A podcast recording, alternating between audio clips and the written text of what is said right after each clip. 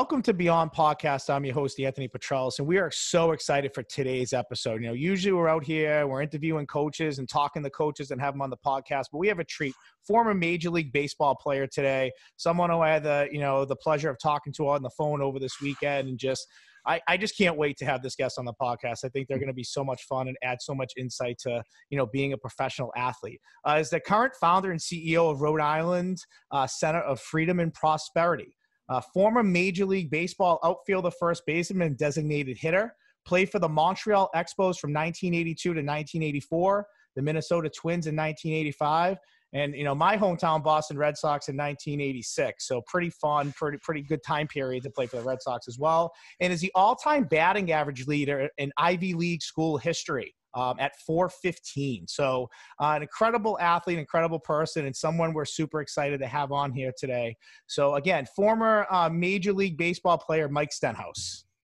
Hey, great to be with you and and all your millions of fans, Anthony. Yeah, after this episode, I, am I'm, I'm hoping that I'm hoping that. So we'll see. We'll see. Um, but you know, again, thank you for coming on the show today. We're so excited to have you. Um, and just how I typically start off with a lot of guests, and I'll just ask you a similar question is really just your start into baseball. What I found is so unique that you're a son of a Major League Baseball player yourself. Uh, your dad was, uh, what I looked up, was a knuckleball pitcher, correct? Well, he had a special. He wasn't a knuckleball pitcher, but he had a specialty pitch called a knuckle curveball. Gotcha. Okay, perfect. So again, you know, first of its kind, or one of its first of its kind. So talk yeah. about, I mean, being a son whose dad's a major league baseball player. I mean, just talk about the love and passion that you have for the game of baseball.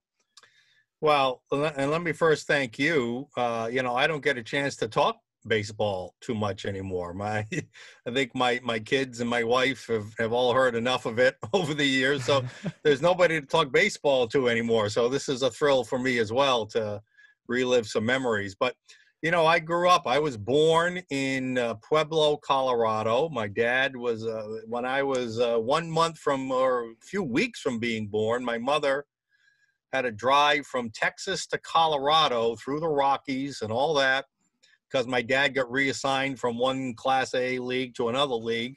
They wouldn't do that today, of course, with with a pregnant wife. But back then, they were pretty crude about that stuff. So my mom, at eight and a half pre- months pregnant, had to drive three or four days from Texas to Colorado. I was born when my father was away on a road trip.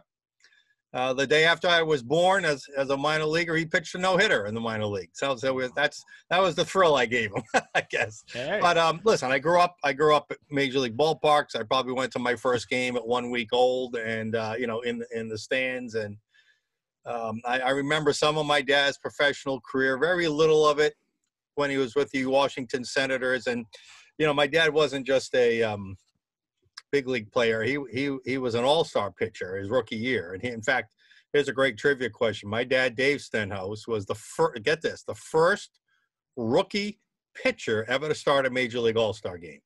Wow. You would have uh, Fernando, uh, Mark Fidrych be next, then Fernando Valenzuela, and then uh, a guy named Jack Armstrong with the Reds. And I don't know that anybody else has done that since, but my dad was the first. So I grew up around the game. It was natural to me. My dad was a pitcher, but he knew enough about hitting to turn me into a pretty good hitter. And then the, the rest I, I, developed on my own. So listen, it's um, it wasn't even a second thought that if I had any talent, I would try to pursue a big league career. I mean, that's amazing. And what I find so amazing about it too is just I've had a lot of coaches on here that like, you know, their dads grew up as like head coaches and then they've obviously become head coaches.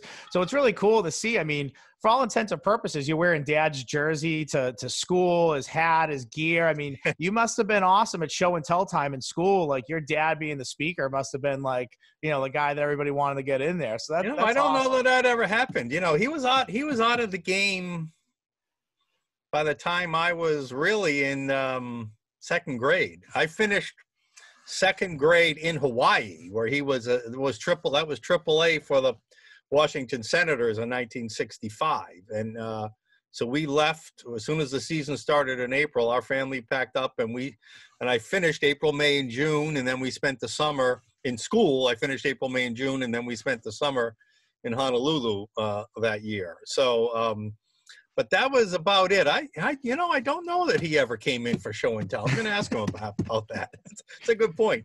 That's so funny. Yeah, I, I, I would. I bring him in. I bring him in like every every momentous thing there was. I bring him in. Um, so obviously you you mentioned it right that you know you knew in life that if you had that talent in baseball that that was what you wanted to pursue, and obviously seeing your father play, that's you know you want to you a lot of so many people just want to be like their father, and you had a great man to look up to. Talk about that that decision making. Like, okay, you're a pretty good player. You're a real good player in high school. Now you got colleges doing everything to possibly get you to come there. I mean, I you know some of the research I did. I know Arizona State was a big school uh, that was reaching out to you, but I know you chose Harvard. I mean, and Harvard's Harvard. You know, if you're from around here, you know Harvard is is the school. You know, so it obviously shows the talent that you have from an athletic standpoint, but also the mind and the intelligence that you have. So maybe for our audience a little bit, talk about being a young high school kid and that decision making of you know you chose Harvard. I'm sure there were a lot of other places, but what just made you kind of make that decision that Harvard was the right place for you? Well, you focused on a really important decision I made, and um, it wasn't evident. You know, I was very, very thin. You'd never know it now. they ask me how long ago did you play? I say about 45 pounds ago, but uh, I don't even measure it in years anymore. But anyway, I was very, very thin as a young boy and, and as a young teenager. So I, while I was a good player, I did, you know, I didn't have that super power and pop that, you know, that the real studs in little league and whatnot had, even in senior little league. But my senior year in high school, you know, I hit like 580 or something, and it caught the. My dad, of course, having played. Now, my dad, you talk about coaches. My dad coached at Rhode Island College for 10 years in the 70s. He coached at Brown University, the head coach for both uh, in the 80s. Good thing he was at Brown while I was at Harvard in the 70s because we would have just whooped his butt, you know, like we did Harvard over Brown. But, but um, but it wasn't really until and he knew all the scouts in the area of course being a former player. They're all former pretty much uh, colleagues and teammates or people he played against. And of course they were scouting the brown or the rhode island college kids. So a few few scouts inquired if if, if it would be worth drafting me after my high school year. But again i wasn't like that super impressive admittedly at that point. I was good I was on that track, but I hadn't arrived yet, you know, fully. I would the next year, and um, so he put the word out: don't draft him. He's got an offer from from Harvard. He's, he's going to go there unless you're going to draft him in the first round and give him a million dollars, which they weren't going to do. Don't draft him. So I was a hell of a student because of my parents. I mean, you know, they gave me some good genes and they made me some good study habits. I I never expected to go to Harvard, Anthony. Um, um, I didn't know where I was going to go. I didn't. I didn't have any favorite. Yes, you're right. I got recruited by Arizona, not Arizona State. Um, okay. Um, uh, Providence College offered me a full scholarship. Uh, South Carolina, where Bobby Richardson was the coach, contacted me. Funny thing is, a lot of schools in the Ivy League recruited me for basketball. I was an all-state basketball player too in high school, mm-hmm. and um, Dartmouth recruited me only for basketball. Uh, Yale recruited me only for basketball. Brown recruited me for baseball and basketball. And Harvard was the only one that got it right and recruited me for just baseball. Because I knew I wasn't going to have a pro basketball career, so um, so that was part of it. And then when I got a call from Satch Sanders, Anthony, Satch Sanders called. He was the basketball coach at Harvard at the time. And if you saw his piece in the um, Boston Globe over the weekend, his tribute to Elgin Baylor. If you oh, haven't seen it yet, I, I, you should read it. It was a real tribute. That was his contemporary, of course, and he, he called him maybe the greatest all-around player ever. But Satch was a very intelligent, great guy. He called me up and in that deep voice he had, so I understand you're being recruited for baseball and you'd like to try to play basketball. I can't promise everything, but I'll give you a shot to play and he did. And I made the varsity and I played freshman, which you only could do your freshman year at, at, the time at Harvard. And I played varsity my sophomore year. Then I gave it up to concentrate on baseball. So, so Harvard, once I was accepted and once they were the only school to recruit me properly, uh, that decision was easy. Plus, I want, I need, uh, being a, coming from a, Italian mother. I needed to get a little away from home, just a little bit away. You know, yeah. Brown Brown University, which was my second choice, was just too close to home. Well, yeah, a little away from home, just enough to get some good food. Good food. get some laundry done. Laundry every now right. and then. That's exactly it. So, you know, you played three seasons at Harvard. I just want to statistically go over a few numbers there and talk about what we mentioned at the top of the podcast, which is your Ivy League record that you have. But you played from 77 to 97. I mean, from 1977 to 1979, two time um, Ivy League All Star and All American. Um, your freshman year, you hit 475, which was the second best batting average in, in NCAA Division One at that time, that time period of the year.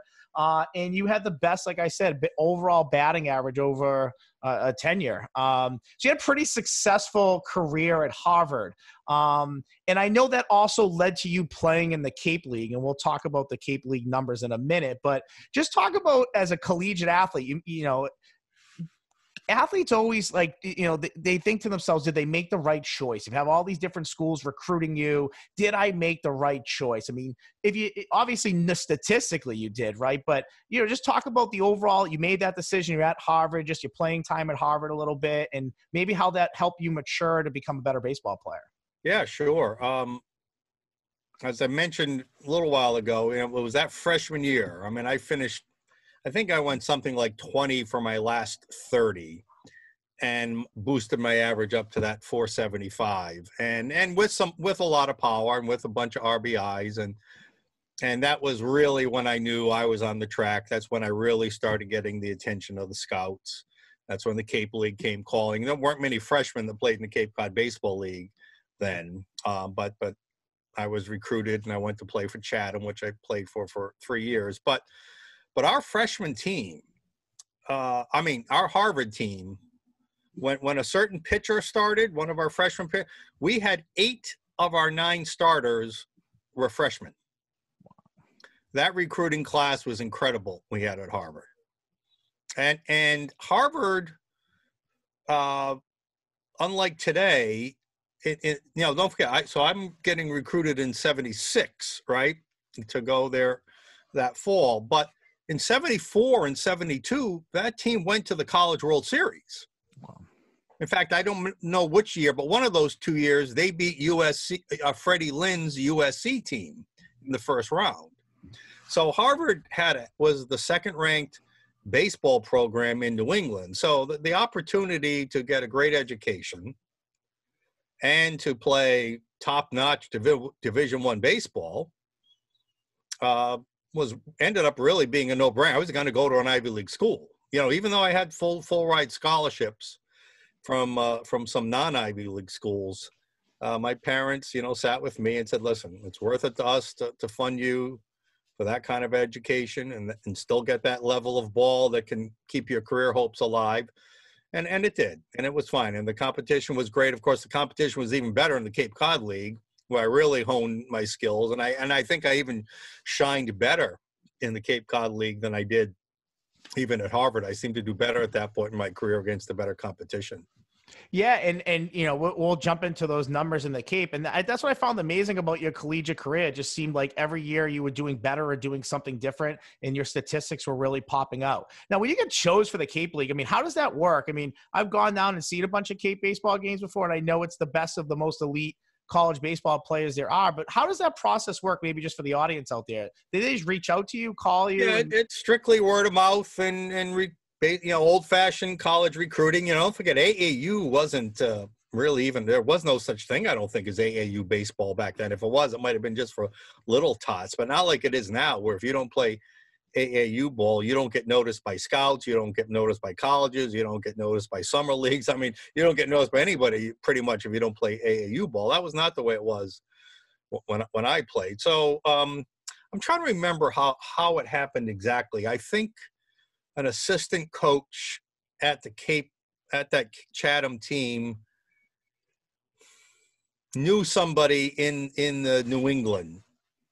Um, because the head coach was from um, Uppsala College, uh, Uppsala or Uppsala, however you say it, in New York.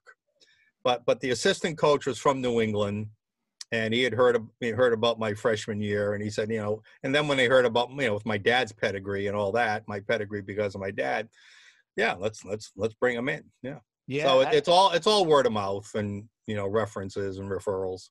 I wondered about that, you know, because like you said, it is the best of the best when it comes to collegiate baseball. Uh, you know, baseball in the United States for all intents and purposes, and it's it's a cool league. It's a cool thing. I love watching it. The atmosphere is awesome, um, and you did well there. I mean, just looking at some of your numbers here, uh, you know, you were first of all you were inducted into the into the Hall of Fame. Uh, you were def- de- uh, you were inducted into the Cape Cod League Hall of Fame, which I find absolutely amazing in itself. Um, but you also had some tremendous numbers. You batted 426 in 90 in 78 before you got injured. You had six home runs in 13 games. Uh, you were league all star in 1979. As I said, in 2008, you were inducted into the Cape Cod Baseball League uh, Hall of Fame. And what I found really great was we mentioned earlier about your batting average as well. So then I looked up some premier uh, baseball players over the years that have gone to Ivy League schools just to give people an idea, the audience of some of the people that past that play Major League Baseball and currently play Major League Baseball that are Ivy League guys that you know you hold this record over, which I think is amazing. Moe Berg, which I love his book. I I I, yeah. I, think that's unbelievable. Lou Gehrig, Mark DeRosa, Bill Almon was the first ever Ivy League player taken number one overall. Yep. Good friend of mine, Bill Almon. Yep. Yeah, and and then Kyle Hendricks that you know currently plays in baseball now. So you know just a few names out there that are pretty recognizable household names when it comes to the game of baseball. And you hold that distinct record. I think that you should wear that wear that as like a, a shield of armor. I think that's unbelievable. You know, I didn't even know it till about I don't know what uh, five years ago, I, I um, w- went to a reunion event at Harvard with you know just a regular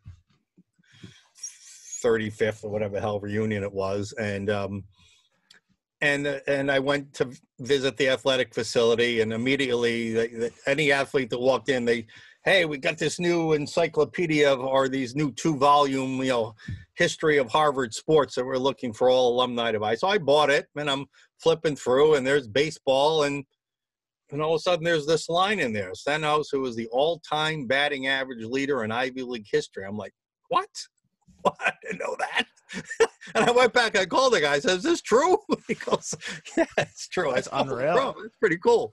Yeah. So so anyway, yeah, I mean, listen, I had a hell eh, as it turned out, my junior year was my worst year. I had my lowest batting average. I had a very strange, you know, for anyone who, who who's played ball, I had a very strange year. Uh, my swing for some reason, I must have had a really big uppercut. I, I couldn't get, I don't, you know, I hit eight home runs in like 22 games my freshman year. I hit nine home runs in maybe 30 games my junior year, but I had more RBIs and things, more production. And then my junior year, I only hit one home run. And I couldn't get any backspin on the ball. Everything topspin. I was killing the ball, but it would topspin. I hit. I think I, I hit more doubles and triples that year than I hit in any other year. But I just couldn't get any loft. And I think that was the reason I was still a first round draft pick late in the first round. But I think if I had had a better year, uh, Anthony, I would have been, I would have joined Billy Almon as the number one pick. The Seattle Mariners almost took me number one anyway. Uh, and they decided to go with some high school kid named Choo Choo Chambers. I'll never forget that. Wow. But uh, and he he panned out to be nothing. And um, so so, uh, but it was weird that my junior year is my weakest year. But what a great experience! The Cape League was terrific because you got to play with players from other parts of the country. Yeah, we play with a guy named Bubba McBrain from uh, you know Louisiana State or some Gulf Coast Community College. You know, so all these Southern guys and you know and those guys from California. I mean, you would play against them before, but I, you know, you're you're playing with and living with these guys, and it, it was really cool to meet these players from different parts of the country.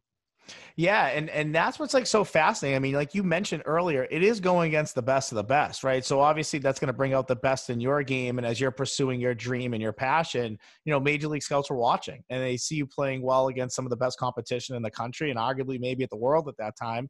And yeah, it, it obviously paid dividends in, in where you were drafted. So, you know, I want to talk about that because when I did my homework a little bit, I noticed that you were drafted back-to-back years two separate times. So I want to talk about the Oakland A's first. So you were drafted in 78 1978, um, 26th overall pick. And again, correct me if I'm wrong. I could be wrong on some of the research I did here, but you were offered a when you got offered. Now, I think first rounder. I mean, in any sport, period, a first round is a first rounder. I mean, that's somebody who has talent, and you know they're looking to maybe build a team around or a piece to build a team around. Um, and you were you were offered like twelve thousand dollars as like signing a contract. And I don't know if that's a lot of money in baseball then, so I don't mean to sound insulting if I do, No. but I just found it really interesting because in the following year, you signed for like more than triple that amount of money. Um, so it seemed really low to me. And then you ended up deciding to go back into baseball and not take the draft. So I just was wondering if you could talk about that experience a little bit and kind of how it went down. So um, Charlie Finley, the owner of the Oakland A's, after he had all those World Championship seasons in the early and mid '70s with Reggie Jackson and Rollie Fingers and Catfish Hunter and Vida Blue and all that. In fact, that was my favorite team. I love love the Oakland A's at the time. Um, Reggie Jackson became one of my maybe my favorite contemporary player. Um, but he uh, once free agency hit in the late 70s, he said, "I'm not going to have any part of that. I'm not paying players that much. Um, we don't draw that many fans here in Oakland, even when we're winning. And uh, I'm going to just start selling off all the players." And he did. So he was in. He wasn't in acquisition and building a championship team mode anywhere anymore. He was in getting rid of salaries. He, he didn't want to pay anybody anything pretty, you know, relatively to play. So he didn't even have a he didn't even have uh, scouts who scouted me in the. He didn't have anybody in the East Coast to to scout amateur baseball. Uh, but the major leagues has something called the Major League Scouting Bureau that compiles its own notes on players. So he drafted me late in the first round, just based solely on the notes from the Major League Baseball Scouting Bureau. Neither he or anyone in his organization ever saw me play. Um, and again, he was in selling mode, not buying mode. So, so most first round picks then, I mean, it's not like today with millions of dollars. Back then, we're, we're, we're getting six figures. Maybe late first round picks were getting, you know, a little under six figures, but probably, you know, 70, 80, 90,000. But he offered me, like you said, the, the 12 5 or something like that. And, and it wasn't just about the money, but it was the whole attitude that you know that it was just a transaction. They didn't really care about me. He made a last ditch effort and said, "Listen, I'll I can't offer you more money, but I can offer you. I'll call you up to the big league roster at the end of the season." I said, "Wow, well, what's it all about? About getting to the big leagues, right?" So I said, um, "All right, put it in writing, and I'll sign." He goes, "Well, I can't put it in writing." Yeah. And we said, well, you mean? It's the only reason I'm signing. It has to be guaranteed. So I can't do that. So we said, okay, thanks, but no thanks. And I went, and uh, during this time, I was playing ball in the Cape League, and I just continued to play. In fact, after I agreed to to take the offer, my all my teammates took me out and really got me smashed that night, and then all for naught because I ended up staying there. Uh, so Yeah. I, I remember that night. Yeah. Yeah, and that's it. So to me, because then the following year in '80, you got drafted by the Expos, and you were Oh, yeah. fourth overall. So not only were you still drafted in the first round, from all intents and purposes, you're now a top five pick, and I'm sure financially that is a little bit more than say what it would have been if you got drafted. Well, a little bit different. Uh, it, it, it's a it's a secondary phase. They don't do it anymore. They used so it was it was for all the players who either weren't eligible in June or players in my case because we actually filed a complaint with the commissioner's office and said, listen. Charlie Finley and the Oakland A's did not negotiate in good faith with me. They offered me an ultimatum. They lied to me about this, you know, roster thing. Can, I really wanted to play pro ball. I wanted to get the full year in the next year, you know, spring training and the whole deal. And even though I would have loved to have, you know, joined my classmates and played another year at Harvard, it was, you know, at that point in my career, I wanted to play pro ball. And um, so we asked for an exemption to be eligible for the January draft. Because normally, if you're drafted after your junior year and you don't sign, you're not eligible to be drafted again until the following June of your senior year. But we asked for an exemption and we received one. They agreed. Finley is, you know, Finley is Finley. We agree with you. We didn't negotiate in good faith. So we'll make you eligible for the January draft, the secondary phase, what they used to call it. And that's when the and so it's it's a much smaller pool of players. So getting drafted fourth in the first round isn't nearly the status of getting fourth in the first round of the June draft. But still, the Expos drafted me. And, and here's the irony here, Anthony. I probably would have been better off signing with the Oakland A's Wow. because they had no talent. They were they sold everybody. With the Montreal Expos, I'm behind Andre Dawson, Tim Raines, Al Oliver, Pete Rose, Warren Cromartie, Ellis Valentine, Terry Francona. I had, uh, and, and, as it turned out, I had no place to play. No matter how good a career, which we'll talk about shortly, I had in the minor leagues, I couldn't get playing time. The competition, that team was so good, that organization was so strong. I, I, I didn't get what I felt was my deserved shot at the big leagues. With Oakland, that shot surely would have come. Now, we couldn't have known that at the time. But looking back in hindsight, it's easy. I, I absolutely feel I would have been better off signing with Oakland. Yeah, just from like a talent perspective, like yep. you said, what you were playing behind, and some of those guys, you know, they weren't too old in that at that point. Some of those guys were, oh, you know, no. younger guys in their careers that were very Raines good players. Was, Raines was actually probably younger than me. He signed out of high school, but he was, you know, he might even been younger than me. Dawson wasn't much older. Yeah. Yeah. Terry Francona was was my age. Um, you know, so it's interesting, right? Um, and and you mentioned the minor league, so I kind of you know I want to talk about that. I know we jumped into you getting drafted, but obviously a lot of times, like most guys that get drafted, you know, in baseball, they do. There's very few that kind of jump right into the majors. Most of them are starting their career in the minors and building their way up. I mean, your minor league career was a tremendous success, um, but just maybe for the audience a little bit, talk about the grind of playing in the minor leagues because it's not, you know, I mean, even today playing in the minor leagues, it's it's a grind. I mean, you're not getting the luxury life that you know people would think that baseball athletes are getting. I mean, you're on buses, probably driving all over the place, playing a million baseball games, and I'm sure it was an exhausting life. But you seem to balance it pretty well because you had a great minor league career. So you know, just talk about your minor league career, what you maybe learned as a baseball player to maybe get better, or just maybe a mental aspect of the game that didn't exist before. Well, you hit the key word, uh, learn. Um, unlike any other sport, you just think about it you know, hockey has one level often of minor leagues to the NHL, but often guys go right from college right to become very good players in the NHL. That almost never happens in baseball, ever.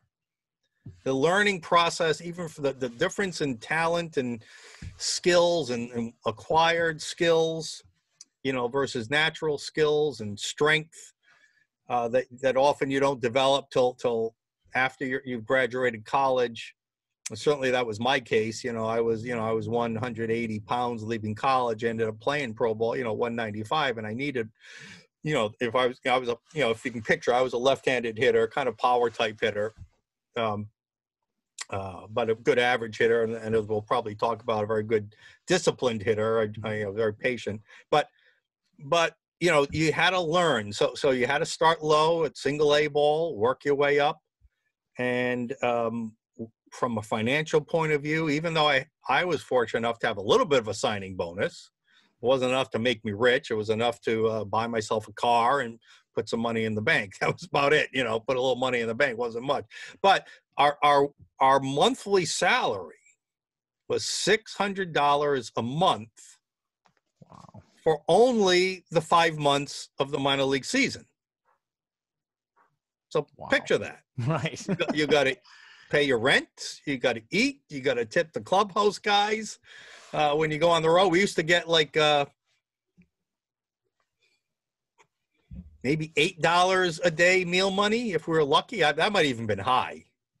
When we go on the road, I mean, I can remember going to Fort Myers, which was a nothing town in 1980, where the Royals were, and, and there was a. I mean, the all the town was was a ballpark a hotel and a Walgreens across the street. And I used to go by, I used to go over to the Walgreens late morning and I'd buy two or three Walgreens subs from like their, um, they used to have sort of like a deli kind of pre-made, pre-made sandwiches. That was the best way I could spend my money and, and get the most to eat. And then I, cause I had to save a buck to tip the clubhouse kid, you know, which was tradition every day. So of my eight bucks a day, you know, so the other seven was for a, a, soda and maybe three subs or something like that, you know, that, that you'd eat before the game and then you'd save one in your room, even though it got warm uh, after the game, you know, but that was the minor league life, you know. Uh, So um, and that's and that's what's crazy to me, right? Because most people think professional athletes getting drafted, you know, you think money, you think luxury, you think comfort, and then you're hearing this and you're like, yeah, you know, these Walgreens sandwiches were amazing, and you know, and and it's important, I think, to hear perspective. I mean, I'm sure it's the same in the game somewhat today, but obviously they have a lot more, you know, things that they get. But back then, baseball was a grind, you know, and working your way up to the major leagues was not only a process on the field, but also living life off the field yeah. was is not easy. Well, going away to college and uh, playing in the Cape League and meeting those guys from across the nation, and of course traveling as a youngster with my dad to some extent, you know, kind of, kind of wasn't all that new to me. And just the whole baseball, like I mentioned right off the top, just the whole idea of me playing pro ball was not a, was not a big thing. It's something I grew up with, right, from day day one of my life. But I did see, you know, for others, Anthony, where that lifestyle uh, was uh, destroyed people financially and um, uh, socially, I'll say. Um, financially, you know, one thing people don't take in mind, you got a picture a lot of these kids, and I call them kids. And I remember calling home my dad maybe after a month or two in A ball, almost crying after after some of my friends were released um, you know, because that's baseball. It's a tough sport. You know, you don't perform, you're out. Now, the, now this one guy that got released, you know, he had, he had signed after high school. He was my age, so he had been four years in the minor league, still still at the A ball level. Missed out on his college career because he signed after high school.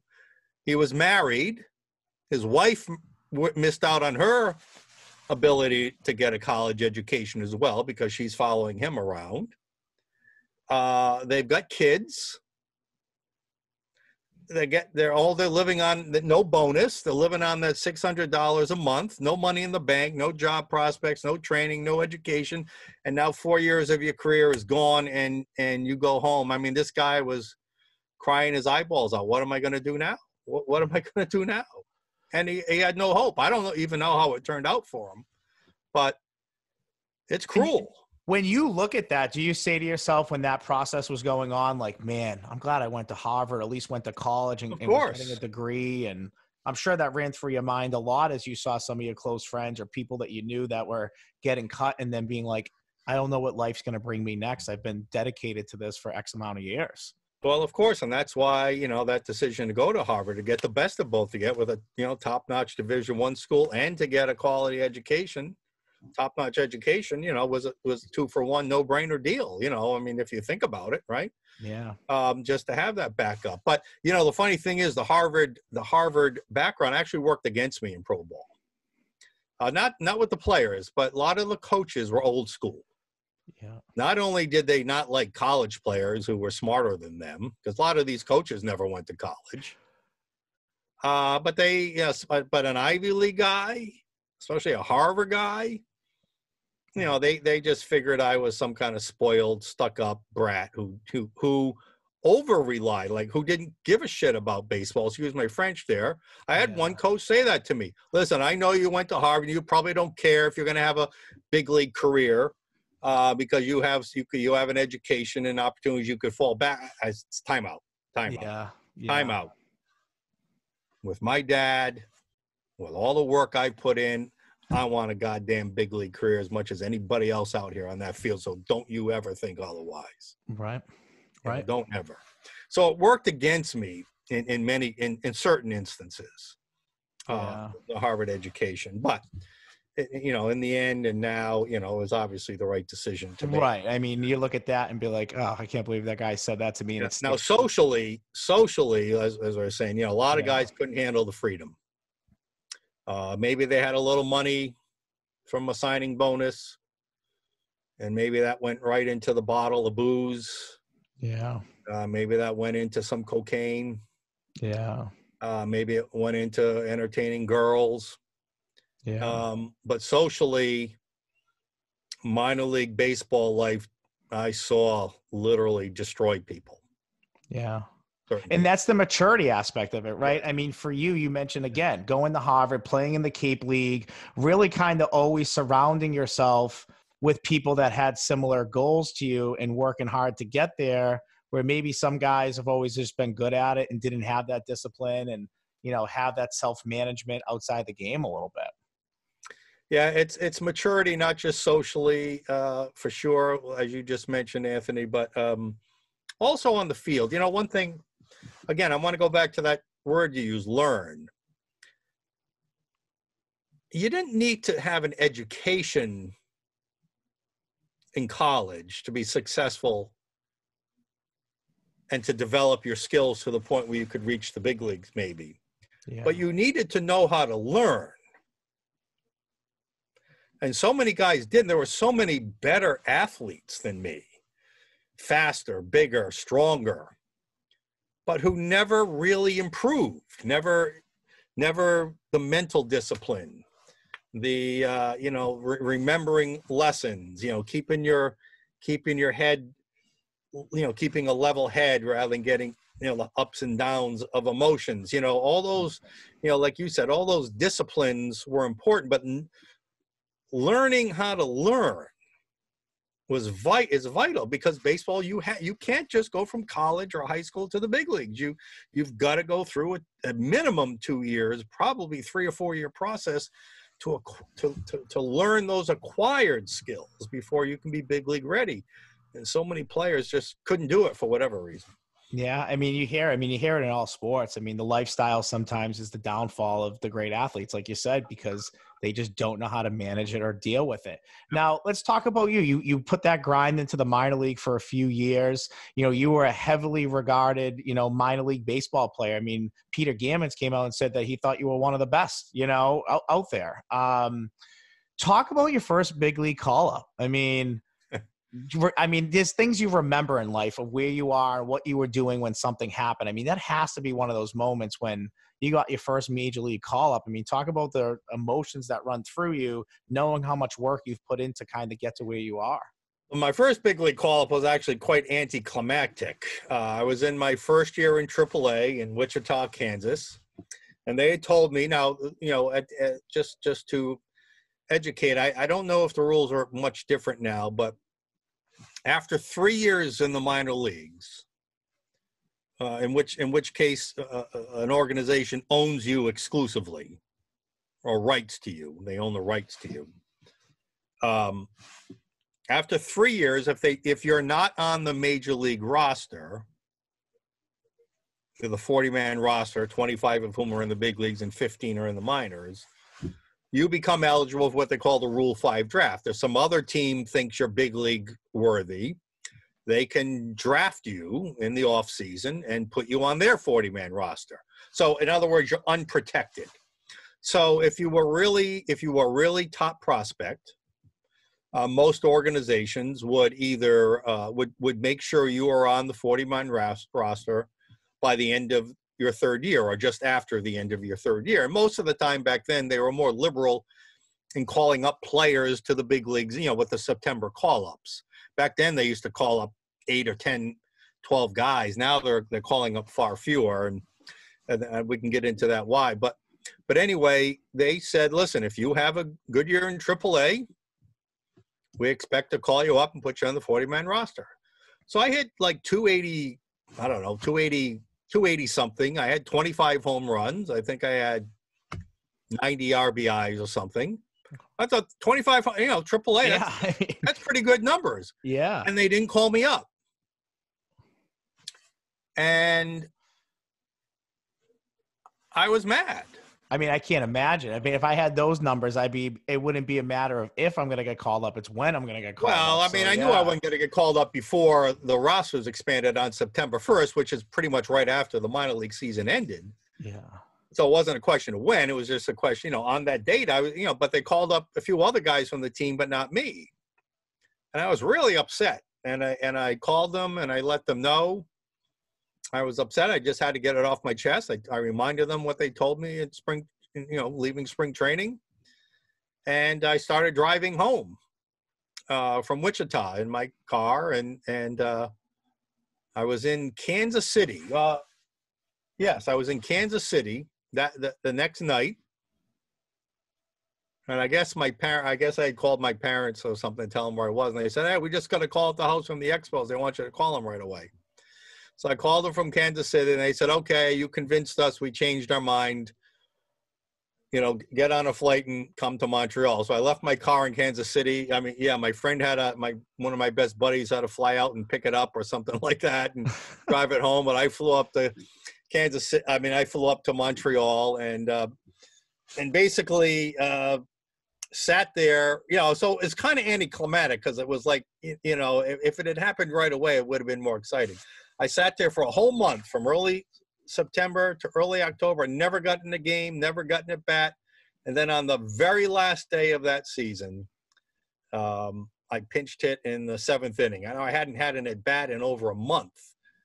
It was against Don Robinson, who was a pretty good pitcher for the Pittsburgh Pirates at the time in in um, in three uh, was it Three Rivers Stadium, and uh, I fouled one pitch off and then I struck out. But um, I was quite rusty and quite nervous. Yeah, of course. but, but, I remember. But the manager made up some baloney line. He said, "You know, I saved. I didn't play you for 33 days because I wanted your first game in the big leagues."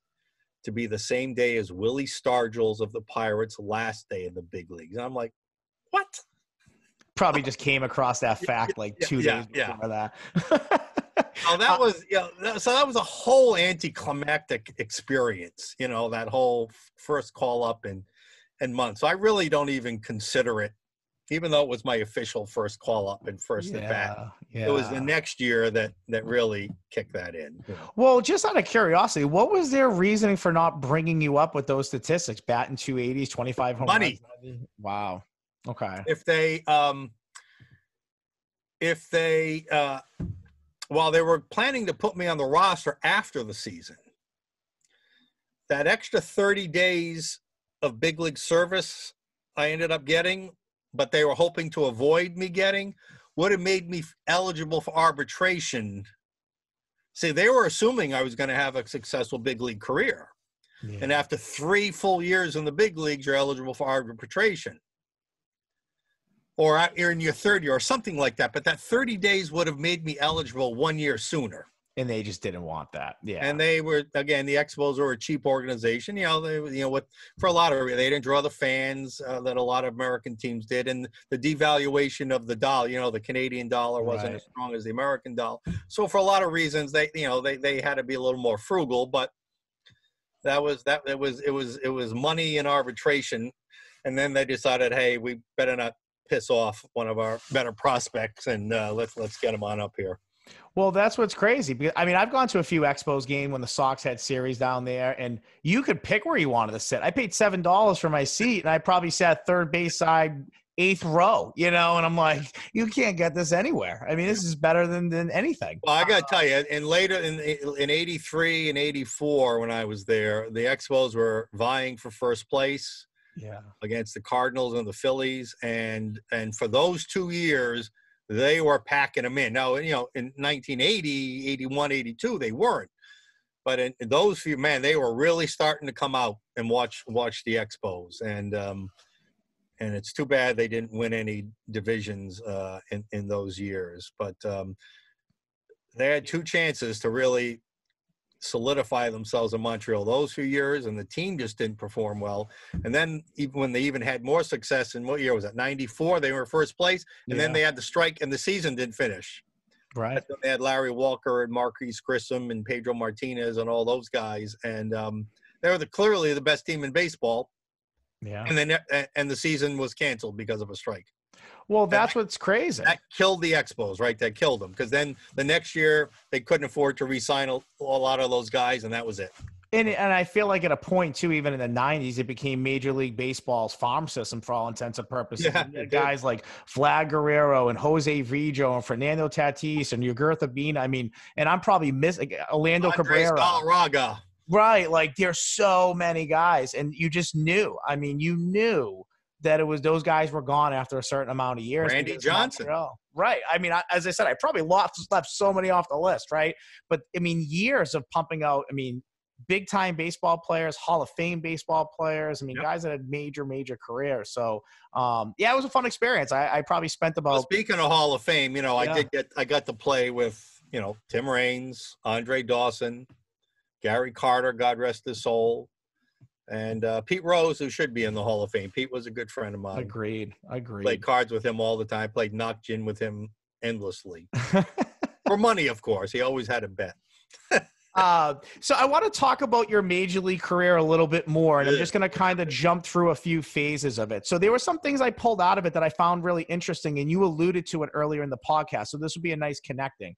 Uh, so you were with the Expos, and then you were traded to the to the Twins, and then you sign with the 80, you know, the 86 with the Sox, which I see you got the gear on, and I have a few questions about the 86 Sox that we'll get into later. All But, right. but here's statistically something that I pulled out. So your major league career, I, I have, and I could be a little off number wise here um, for plate appearances, but I have 493 plate appearances. Here's what I found unbelievable. In those plate appearances, you walked more in your career than you did strike out. Uh, 2019, I just happened to look up how many people struck out in baseball, how many strikeouts there were in baseball. 42,823 strikeouts. I mean, that's insane. And the amount has gone up over the last 12 years, like Yeah. significantly. Yeah. So playing it, you know, hearing you mention earlier that, you know, at one point when you were, I think, a junior in the Cape, you were kind of hitting, or junior year, you weren't hitting home runs, but you were hitting for average and contact. So I have 71 walks, 66 strikeouts, one hit by pitch, five intentional walks. I mean, talk about, I guess, for young listeners out there, how you mentally went to the plate as a Major League Baseball player, or just in general as a baseball player through your stints, of how you looked at like dominating a pitch count or dominating, you know, what the first pitch looked like for you. Did you swing? Did you not swing? I mean, how did you mentally kind of approach being a batter at the plate? Wow. Wow. That's, that's a lot to talk about there. Uh, Sorry. That's all right. Um, first of all, I was I was a disciple of Ted Williams, um, who who always preached uh, get a good pitch to hit, especially early in the count. yeah. Uh, don't just swing at a pitch because it's a strike. If it's not your pitch, let it go. So I was uh, I, I loved first pitch fastballs if it was in my zone. You know, I, I was I, you know I was a very disciplined hitter. I took a lot of pitches, but I didn't go up there thinking I was going to take. I went up there very disciplined. If the ball is in my zone, I'm gonna crush the damn thing. But if it's not in my zone, I'm gonna wait till the next one, and I might even wait again, right, to do that. Um, of course, until I got two strikes. So I was very, very disciplined. I had a very good sense of the strike zone too. I knew it was a ball. I knew it was a strike. I could take a close pitch even with two strikes because I knew it was a ball. If the umpire was being fair about it, which they weren't always. But um, but sometimes it got me in trouble. I mean, my best manager I ever had was Felipe Alou. You know the great Alou brothers, and um, Felipe was my AAA coach. He was also my manager for the two years I played in the Dominican Republic, uh, which was another great experience playing ball there with those great players. Um, and he he thought I was too disciplined. And I'll and if if it's okay, I'll I'll tell you two stories on that Yeah, with absolutely. Felipe. I'll make them short. The first one, uh, he came up to me. Uh, he noticed early in my first year at AAA. He managed me both years I was at Wichita in AAA. He noticed that you know all of a sudden I wasn't getting guys home with less than third and two outs. He goes, "What are you thinking up there when you come up?" I said, "I'm just trying to hit a, I'm just trying to hit a fly ball, you know, to the outfield and get him home." He goes, he, he said, even when the infield is in, I go, yeah, I'm just trying to. He said, you're too good a hitter for that. He said, I want you, if that infield is in, I want you to hit the ball down their effing throats. You know, forget the lazy fly ball. Hit it, be aggressive, stay aggressive, and hit it. If they dare come in, you hit it down their throats. Like, wow. And and I did. You know, I was Yeah. getting guys home. And then he would, you know, you know, the old hit and run play. It's almost unheard of to do a hit and run with runners on first and second. Because it's easy if you miss or it's a bad pitch, you easily throw the guy out at third. But he did it a few times with me because he just wanted me to swing. And I can remember one time he put the hit and run on first and second. I had to step back and look again. I go, what? And he gave the sign again. All right. So the pitch was probably a pitch low in a way I wouldn't have normally swung at, but I had a swing at it. And wouldn't you know, I hit a double to left center and two runs scored, and I'm going, God, this guy's smart. You know, this guy, Yeah. this guy knows how to get the most out of me. So, um, so that was my approach. Though I was very disciplined, maybe at times over disciplined, but I do think what you mentioned, the walk to strikeout ratio, is really the best way outside of the other raw numbers to judge a hitter. Like I was looking at Michael Chavis this spring for the Red Sox. Mhm. I think he's among the league leaders in average at 285. But he's walked twice and struck out 17 times, two walks uh, in 51 at bats. That's not a guy who's going to have consistent success. It's just too you're just too volatile. But listen, I know the game has changed. Everyone's trying to get home runs for the big money, so you you take you accept more strikeouts, but you know to be a little more free and bigger swinger. But still, that kind of ratio, you I, I don't know if you see any player, regular player in the big leagues anymore, who has more walks and strikeouts. Even the little slap hitters, even the little leadoff guys are striking out incredible amounts. Uh, I haven't looked at the statistics, but I, I'm going to guarantee you there isn't a handful all of baseball. I mean, that's like all intents and purposes, your leadoff batter is supposed to be the guy who puts the bat on the ball more than Yeah. anybody, you know, in the in the field of play. Yeah. Um, and yeah, and what what really stood out to me was even your last year with the Sox, you had an on base percentage of 424.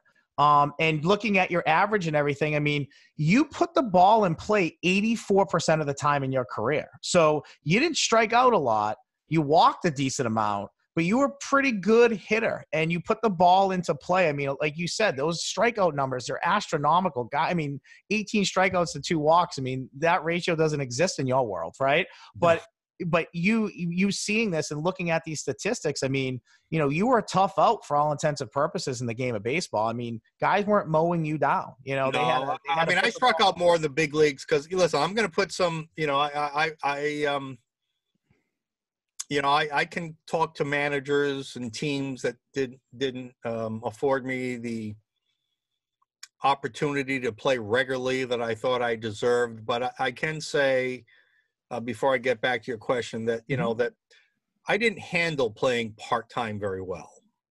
I was uh, I don't know if you can tell from my interview, but I here, but I was a fairly hyper guy. You know, a lot of guys took a speed, you know, what they call greenies because they needed an upper for. I, I needed Valium. You know, I was I was I was naturally hyped. So so I I would you know it's like hitting a golf ball. If you try to overswing on a golf ball, you're dead, right? Well, the Right. same thing in baseball. If you try to overswing and get outside of your normal eh, rhythm in baseball, you're dead. And I did. I tried to hit six run home runs all the time, you know, when I went up there because I knew I had to do something good if I wanted to be in a lineup again the next day.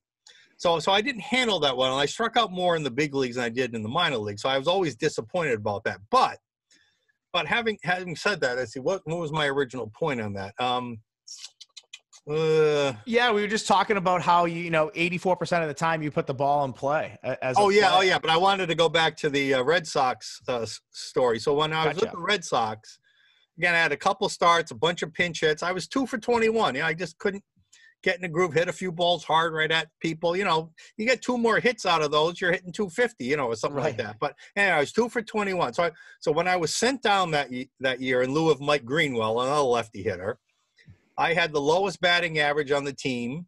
This is in the big leagues now, but I had the highest on base percentage on the team because I had 13 walks. Yeah, and I had to look at that twice. I was like, wait, and it was what? true. Yeah, yeah. True. I had like a 436 or something on base. 091 average, 436 on base. I mean, that's unheard of, you know, kind of stuff. So, and Earl Weaver said, and but there were some teams that appreciated that. Earl, when Earl Weaver, that was in the paper, heard that I got sent down, he goes, "Send him down. Hell, that guy would be batting leadoff for me." Wow. You know, like you said earlier, you know, getting on base has value. And, and look, look, look what happened. Moneyball would come by 10 years later, right? I was, I was 10 years too early, 10 years ahead of the time, uh, Anthony. And, uh, and also I played in the wrong league. You know, the national league in the 80s was an AstroTurf league yeah. and they wanted the fast outfielder type, you know, Willie McGee type players, you know, Tim Raines kind of guys. And I, I, that's, you know, I was, I was a grass player, you know, so I was the wrong time and wrong, uh, wrong field type. yeah, yeah, but you know, numbers don't lie. And at the end of the day, you know, it's that's an impressive stat. I mean, that's like a quarterback, you know, having a low completion percentage, but the most touchdowns in the league. I mean, you know, it, it's somewhat a similar type stat for sure. Um, so this next round of things that I want to talk about is just me being a fan and just like curious about the way some things were uh, in the game of baseball. So the one thing that I want to bring up to you, and you're wearing the gear, is playing for the 86 Sox. I mean, you played, I mean, you talked about the squad that you played with in Montreal. I mean, mm. the 86 Sox were a squad in themselves. I mean, mm. all stars, Hall of Famers, I mean, legendary players. I mean, and obviously we know how their season ended tough, you know, tough luck in game six and then losing game seven. I mean, you play with those guys, you knew those guys. I mean, talk about that 86 team a little bit and what you maybe learned as a baseball player even if it was a short stint, playing for that organization and playing for that team that was a game away from winning the World Series.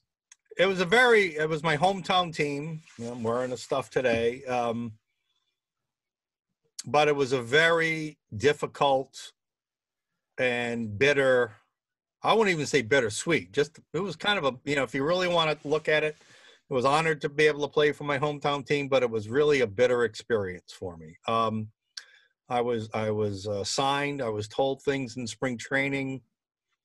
I led the team in hitting in spring training. I, despite uh, hitting instructor uh, Walt Hriniak, who was the exact opposite of my Ted Williams style hitting style, who tried to change me halfway through spring training. I had to basically tell him, "Screw you! I, I got to go back to the way I know how to hit." And I just got on fire, and they still didn't put me on the opening day roster. So I went down to Pawtucket, uh, got off to a pretty good start. They called me up in late May, told me I would be, you know, probably see some regular time because I played all the positions where guys needed rest. You know, Bill Buckner with his bad ankles at first base. You know, Jim Rice was getting older in his years, and Dwight in left field. I played there, and Dwight Evans in right field, and Tony Armas DH. You know, so he said, you know, these are all veterans who need some time off, and you'll be, you know, hopefully playing. Well, that didn't come true. Not only did they never give those guys any time off, but when they did, they they put somebody else in. McNamara just didn't for what John McNamara, who passed away this year, God rest his soul, just didn't didn't have apparently a lot of confidence. But again, I, I was kind of, you know, uh, I to say lied to, but I was, you know, but they didn't, they didn't fulfill what they told me. Then they sent me down before the September. They didn't call me back up for the last month.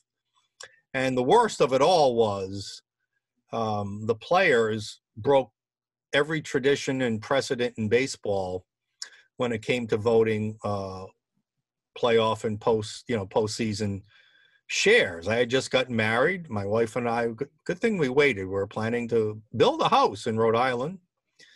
And um, because we are expecting a pretty decent payday for spending, you know, a third to 40, I know I spent 33, 40% of the year in Boston. So expecting at the worst, I'd get a half a share. Maybe if I was lucky, they'd give, give you a full share. Well, I ended up getting one thirtieth of a share. Wow. They decided that year against all precedent to give guys, even though they were there on the team, you know, McNamara, just like I said, he played the same nine guys every day. Yeah. And there were a lot of guys like me, Rob Woodward, uh, uh, Rey Quinones, the shortstop, you know, guys who weren't there the whole year. And, and, and honestly, my, it really was hurtful that your own teammates would screw you. Yeah. It's amazing. I mean, you just so instead of getting like thirty five thousand dollars, I got like three thousand dollars. Right. Yeah. And it just seems like from the stories that you're telling, baseball is just such a numbers game in that sense of why they don't bring you up to why they keep you down to why they bring you down. It's all about money and arbitrary. I mean, it's it's wild. I mean, well, it's, one thing for the organization game. to do that, but this was the players. right. The- and now you're yeah, like you're hearing it from MLB. I mean, your union for all intents and purposes, what you guys negotiate and fight for you know, here you are and guys are kind of doing, you know, shady things behind each other's backs a little bit or right out in the open in front of people. So yeah, the attitude was, hey, you know, we, are the guys that carried all the weight, so why should we give those guys any money? They just sat on the bench. Well, it wasn't by my choice. Right. I mean, it's not like you wanted to do that. Um, I got to ask you this. I mean, how does it feel to get plunked in a major league game? You know, 90, 90 plus mile an hour fastball. I mean, I feel like I dropped to the ground and be in pain for 20 minutes. Guys walking off like it's nothing. I mean, talk about getting plunked. I mean, how's it feel? Well, we didn't have the protective gear they have today. Yeah. You know, we didn't have, uh, uh, we, we did have a, a, a single flap we had to wear. Um, but uh, we didn't have the arms and the legs. I mean, I twice got broke. You know, in the Cape Cape, Cape Cod League, after I got off to that hot start, a pitcher literally threw at my head because he was mad at me for hitting a home run off him. And I put my hand up, my right hand with my bat, and it hit me there, and I broke the third and fourth metacarpals. And then similarly in spring training in my second year of pro ball um, with the Expos, and bat, it was just it was just a simulated game in spring training and, and a pitcher ball got away from me. He wasn't trying to hit me. And same thing, I put my arm up and hit me right here and I broke my wrist bone. So I missed the first month of the 81 season. Yeah. Uh, how much, did, how much did that happen in baseball? Like, I mean, let's say, you know, guys throwing out. Okay. Okay. I mean, I mean, listen, guys got plunked. I'm, I'm talking about guys suffering a injury that, you know, break. I mean, again, today they've got padded batting yeah. gloves. All, you know, we didn't have any of that that stuff back then. So, but I've been hitting the head, I've been hitting the back and the butt and the leg. I mean, you know, today guys get all upset and they want to start fights and riots over it all. I mean, right. we just accepted it as part of the game back then. I mean, that's what it was, right? I mean, back then, for all intents and purposes, if a guy threw at you, it was for a reason, and you weren't necessarily charging them out and retaliating. You were kind of taking it, knowing that one of your teammates is probably going to get you back an inning or two from now. You know. Well, listen, Anthony. In today's culture, everything offends everybody. Yeah. So I, yeah. I, I getting, yeah. Getting, I, guess, I guess getting thrown at should be no no exception. But back then, it was a different culture. It was a different time, and you know, whatever. You know, yeah. move on. Yeah, and and so just kind of talking about, and I just have you know, you mentioned it earlier, Lou. This is a coaching. You know, typically, I have a lot of coaches on from the high school, college, and professional level. And you mentioned some of your coaches in the past. I mean, talk about a major league baseball coach, the type of demeanor they had back then. I mean, obviously, they're pretty knowledgeable in the game, and you've had a lot of different coaches and a lot of different leagues and a lot of different schools and um, you know what's what's what's what's the uh, mentality of, of a baseball coach in general the ones that you've come across as far as coaching and building a squad and a roster and so on and so forth well i would i would say that i had probably three of the worst major league managers in the history of the game yeah, with the Expos, Bill Virdon was just a who who was really the guy that was there during my formative time. Um, was really just a uh, never, you know, didn't communicate at all, didn't smile at all, just had to play the tough guy role all the time, and especially to, to us rookies, you know, or younger guys.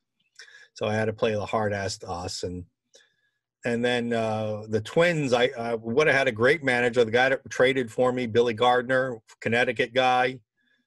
And then he got fired a month into the season. And the guy that came after him, Ray Miller, was just a, one of the biggest assholes that we ever met in our life. And yeah, and um, that. And then John McNamara, you know, with the Red Sox was was just um, was just a guy sitting on the bench who did nothing but fill out a lineup card. You know, he put the same nine same nine guys in there every day and rotated the pitchers, and, and that was about it. You know, he didn't again no no no communication with younger guys like me. You know, I mean it's it's very different. You look at a guy like Terry Francona.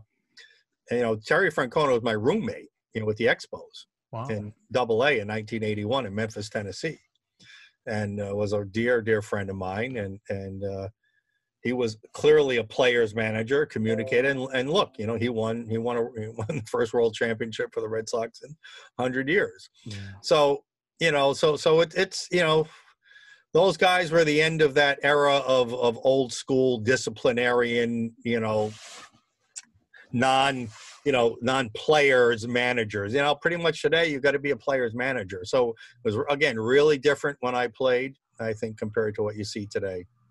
Yeah, and and that's it. I feel like, and this is not knock on coaches that coached 20, 30, 40 years ago, but just the game of coaching today, it, it's it, a lot of it's compassion. I mean, you have to be a pretty compassionate, understanding person nowadays because you know major league managers, like you mentioned, in different sports, whether it's baseball or other sports, like they got farm guys they're looking at, they got scouts all over the world, scouting guys. I mean, you got to know your roster in and out and understand the ins and outs. And now more than ever, it's a business. You know, people, you know, your players are more concerned about the financial side and the commercials of things and advertising themselves. And you got, I mean, Phil Jackson, you know, he's one of the greatest basketball coaches over time, but I argue that he's also one of the greatest manager of egos ever you know ever with the egos well see but but what you just said is true. He probably managed the egos by communicating with the players. Right. You're not just not saying anything. Now compassionate i don't know if i'd agree with that term but communicative uh-huh. compassionate in the sense you have to understand what your players are going through and sometimes you have to give them hard love. Sometimes you got to tell them things they don't want to hear necessarily, but it's for their own good. But at least you tell them and then you explain it to them. Okay, so this is the deal and this is why, rather than just sit there and say nothing. Right. Which is what most of these managers did. They said nothing to you. You yeah. had no idea what they thought of you. You had no idea if they if they understood anything about us. So so again, compassionate means maybe giving into a player a player's manager today doesn't mean you're giving into them because you can't give in to anybody. You only play nine guys at a time. Right. But it means communicating with everybody. So at least as adults, we understand where we're coming from each other, right? That that can the unknown is a lot worse than the known. Trust me. Yeah. Um, and and you know obviously like i mentioned to you before this is typically a coaching show. We do you know we have a lot of coaches on here but let me just ask you this. What would be your advice to young players out there young baseball players that have pretty good high school career that might be getting some college looks? I mean what would be your advice to someone who's gone through this process like you have that you would give a player or a kid today as they're about to take that step into it? Play two sports at least. I love it. Don't focus everything on your preferred sport you need to be you need to be overall athletic skills are far more important than developed sport specific skills. And you can only develop so much before you burn out. You know, we mentioned AAU a little earlier, and you know, I, I think I think this AAU stuff is not good for a lot of players. The, the year-round training, the year-round competition. There is no question in my mind being a two sport athlete and playing basketball helped my big league career, both in terms of being in better shape, having other, you know, other dexterity skills develop that, that somehow translate into baseball and other sports. And the one year I didn't play basketball, my junior year in college, when I left basketball, was I ended up having my worst baseball season of my career. So, uh, you know, it might have just been coincidence, it might not, but play two sports, and that just goes to a, a, a larger issue of be well-rounded and versatile as a person. Uh, make sure you study. Make sure you put family and God first. Yeah. And country. I'm a patriot. Um, work your butt off in your sport, but work your butt off in everything you do. And you got to stay away from the um, got to stay away from the temptations. You know, there's a, there's sacrifices. They're not really sacrifices. I mean, you know, oh, I sacrificed drinking or girls to have. I mean, you don't have to right. sacrifice anything. I mean, you know, it's and it's not a sacrifice not to go out and get drunk every night. You know, that's that's just smart, right? Yeah, to pursue your dream, right? Yeah, like that's you, not a right. sacrifice, right? Absolutely. So, so don't think of it that way. Focus your energy on what's important to you and what's important to your family and um, and and and again from an athletic point of view play multiple sports. I, I know that's not the thing. I know aau and, and all those other pressures are telling you not to and i don't even know if it's possible anthony. You you would know better than me. I don't even know if in today's culture it's possible to be an elite athlete and not be in one of these year-round single sport disciplines is uh, let me ask you. Is, I mean, there, it, I'm seeing it starting today? to happen. I'm seeing it start to happen more. You know, as a football coach, I always encourage my players, and I feel like that's the one sport, at least in this area, that outside of maybe seven on sevens in the spring or in the summer, there's really not much else that's offered. But I have had so many kids, I tell you that, you know, I'm, I'm not going to play because I'm going to focus on being a hockey player. I'm going to focus on my basketball game. And then you see a few years down the road, maybe their high school career didn't turn out the way that they were hoping to by focusing on that one sport. And then the college offers or the college game that they thought they were going to be playing, maybe as sophomores in high school, doesn't come true. I'm with you on that to me. Like, but is it I even feasible for a young kid to be allowed to play two sports by by some dictatorial AAU coach or high school coach or something like that? Is it even feasible today?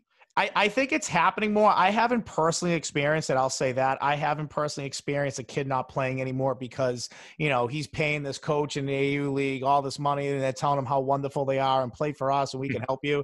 I've never faced that but I've heard it a lot. I, I, hear it a lot in the high school world. So you're right. It, there is an aspect of you, know, you might have a kid who's a really good basketball player, but he's a heck of a wide receiver too, and you know, and you lose him as a wide receiver because basketball is a year-round sport, and there's a million different leagues out there for it, and you know, you, you don't have the opportunity to have that same thing in football. So a lot of kids end up choosing that other sport. But it happens. It, I agree with you. It happens a lot. Um, I haven't experienced it, but it happens. I know it does for sure.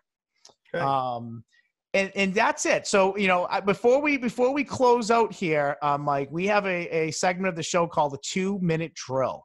Um, and our two minute drill is just rapid fire questions, you know, one or two word answers. I'll set a timer. Um, I do get a booth review. If I want you to explain something a little bit more, I'll throw the flag and vice versa. If you want to explain something a little bit more, I'll allow you to throw the flag as well.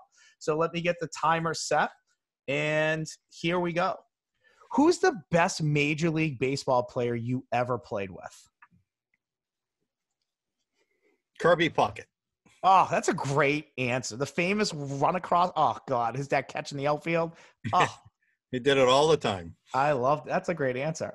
Um, what would you say was your uh, favorite ballpark to play at in the major leagues? Wrigley Field. Awesome. Um, who was the best batter I got to ever- well, not only is it a cool place, but it's where my dad became that first rookie pitcher to start a major league all star game. That's where. Oh wow! So really? For that reason too, yeah. Okay. That's awesome. So I throw the flag. Got a all right. Hey, listen, that's great. That's great. Let me start the timer back up. Who is the best offensive player? I mean, excuse me, defensive player you've ever played with? With. Or, or just in general, maybe played against. I'll, I'll, I'll open it wide open. Well, uh, well, against uh, Ozzie Smith, the wizard at shortstop, of course, and uh, with I would say Andre Dawson. Awesome. Where was your first major league home run? In Montreal, off of Andy Hawkins and the San Diego Padres. What would you say was the biggest hit in your career at any point that you remember? I'm going to say it was a walk. My only RBI with the Red Sox, I have to throw the flag. My only RBI with the Red Sox was bases loaded pinch hit in Toronto against the Blue Jays, where, you know, battling for first. Uh, one out, bottom of the eighth, tie game, and uh, t- uh, top of the ninth, excuse me, tie game. And Marty Barrett's facing a funky right handed pitcher named Mark Eichhorn and of course, John McNamara wasn't smart enough to know that Marty Barrett couldn't hit the guy. So Marty went to McNamara. I said, Mac, I can't hit this guy. Put in Stenny. You know, that was my nickname, Stenny. Put in Stenny or somebody to hit for me. So I was very patient. I ripped a few. He, he was a slow changeup pitcher. I hit a few balls foul, hit him hard. I, in fact, I sent a fan to the hospital. But I ended up taking a 3 2 pitch really close, but it was just down and away and I walked home uh, the winning run that game and my only RBI of that season. I love it. That you know what's funny? I played in a softball league, and one of the team's names was the Sons of Marty Barrett. That was their softball team name. So I, I, haven't heard that name and since and then. Let me say this for the record: Marty was not one of those guys who voted to screw his fellow teammates. Marty was one of the guys who supported us. That's great. That's great. Last question: Have you ever batted against your dad before? And if so, what was the result? Uh, not in any meaningful way. Just, I mean, millions and millions of batting practice pitches. Yeah, I, I probably hit thousands of home runs off them. All right, coach. I, all right, you survived the two minute drill. Uh, I appreciate you coming on here today. Honestly, it was a true honor, Mike. Like just listening to your stories and what you've been through and what you learned and you know to my, my favorite part is just how you got the education right? Because throughout your stories of talking it just came back to hearing what other guys were going through and you know when their major league career ended it was kind of that question mark. And i know for you you jumped into the broadcasting world life after major league baseball a little bit and maybe we can kind of end on a note there. I mean talk about seeing the game from the other side of, of, of baseball. I mean, here you are as a player, dugouts, playing all over the place, all over the country, all different teams, but now kind of seeing the game as someone who spectates it and, and calls it. You know, I never officially coached baseball, um, not even Little League with my kids. Uh, so being able to talk about it as a broadcaster was a great thrill for me and a way to stay connected to the game. Yeah. Uh, I, I started with the Pawtucket Red Sox, the very first um, broadcast on NESN in 1988, the year after I, uh, my last year as a, as a player with the Tigers minor leagues in 87. I, I was with NESN in the Pawtucket Red Sox for 12 years. For the last um, three years of that time, I also hopped back and forth. I did two years of radio and one year of radio and TV, but all on a part-time bit with the Montreal Expo. So I even got to broadcast as a radio and, and doing play-by-play is a hell of a lot harder than doing color commentating, which is what I did with the Red Sox. But but when I did radio for the Expo, I actually had to do play-by-play for a few innings a game and that was that was interesting and so i had to learn a whole new set of skills there but but being able to stay connected to the game and talk about it and share experience because you could tell stories when you're broadcasting and all that was really a great thrill for me and and uh and and it was really a, a really great part of my baseball career yeah, it's awesome. I, I loved it. And I saw how long you did it. I was like, oh, he must have been so good at it just because you had so much experience in the game. So yeah, you know, I'm I'm learning things as I do this too. I mean, I have zero training in it. And, you know, sometimes I rewatch myself and I realize I make a mistake. And sometimes that's the only way you learn is from the mistakes that you make and get right. better at it. Um, and the last thing I just want to talk about, I know we didn't jump into it, but I love to just hear a little bit more about it. At the top of the broadcast, we mentioned, you know, founder and CEO of the Rhode Island Center of Freedom and Prosperity. Just wanted to give you an opportunity to maybe talk about what you're into a little bit right now. And um, yeah, we'll end the podcast on that. Well, I guess I guess if I guess if you would say I had like we were talking earlier, you know, again, I didn't like the word sacrifice, but I had great resolve, right, to work hard, to uh, develop uh, mentally and physically, emotionally to become a major league player. Work really hard. I have to tell you, after 10 years uh, at, at the Rhode Island Center for Freedom and Prosperity, I, you know, if you can imagine, you know, we are the state's only conservative think tank in a very blue, liberal, progressive state. And to be able to stay afloat and attract donors as a nonprofit for, for 10 years, it took, it, it takes a lot of resolve. We don't, we don't, we don't achieve many victories. I mean, we are a last place team, yeah. almost winless in some years. but yet I I stick with it out of principle because I believe in what our mission is. So so uh, you know, and I I get some um, I get a chance to bloviate on on the air. I like you. I have uh, three times a week. I do a one hour uh, video blog now talking about issues which we started last year. So um, so yeah so so that's what we do but we certainly face an uphill battle in this state yeah, well, listen, I, I think you're great. I, I, I loved ha- having, like I said, having you on here and just learning a lot about you. And uh, funny guy, man, you're a funny guy. So um, I, I want to thank you for coming on the podcast. It means a lot that you took a time out of your busy schedule to do this, and you know this little ring ding podcast that I'm starting to build up. And you know, having guests like you is is what's going to make this better. So I really, well, you're doing a great job. I can tell you, as a former professional broadcaster to another guy who's going to be a professional podcaster, you're doing a great job You're as great, insightful. You do your homework. And uh, for any of your fans out there listening, uh, keep tuning in to Anthony because I know he's going to only get bigger and better. And if I can help you secure any guests, uh, let let me know. Okay. Yeah, absolutely. I appreciate that. Thank you so much. That means a lot to me. Thank you. So from Beyond Podcast, I'm your host, Anthony Petrellis, Mike Stenhouse. Till next time, guys. Thank you.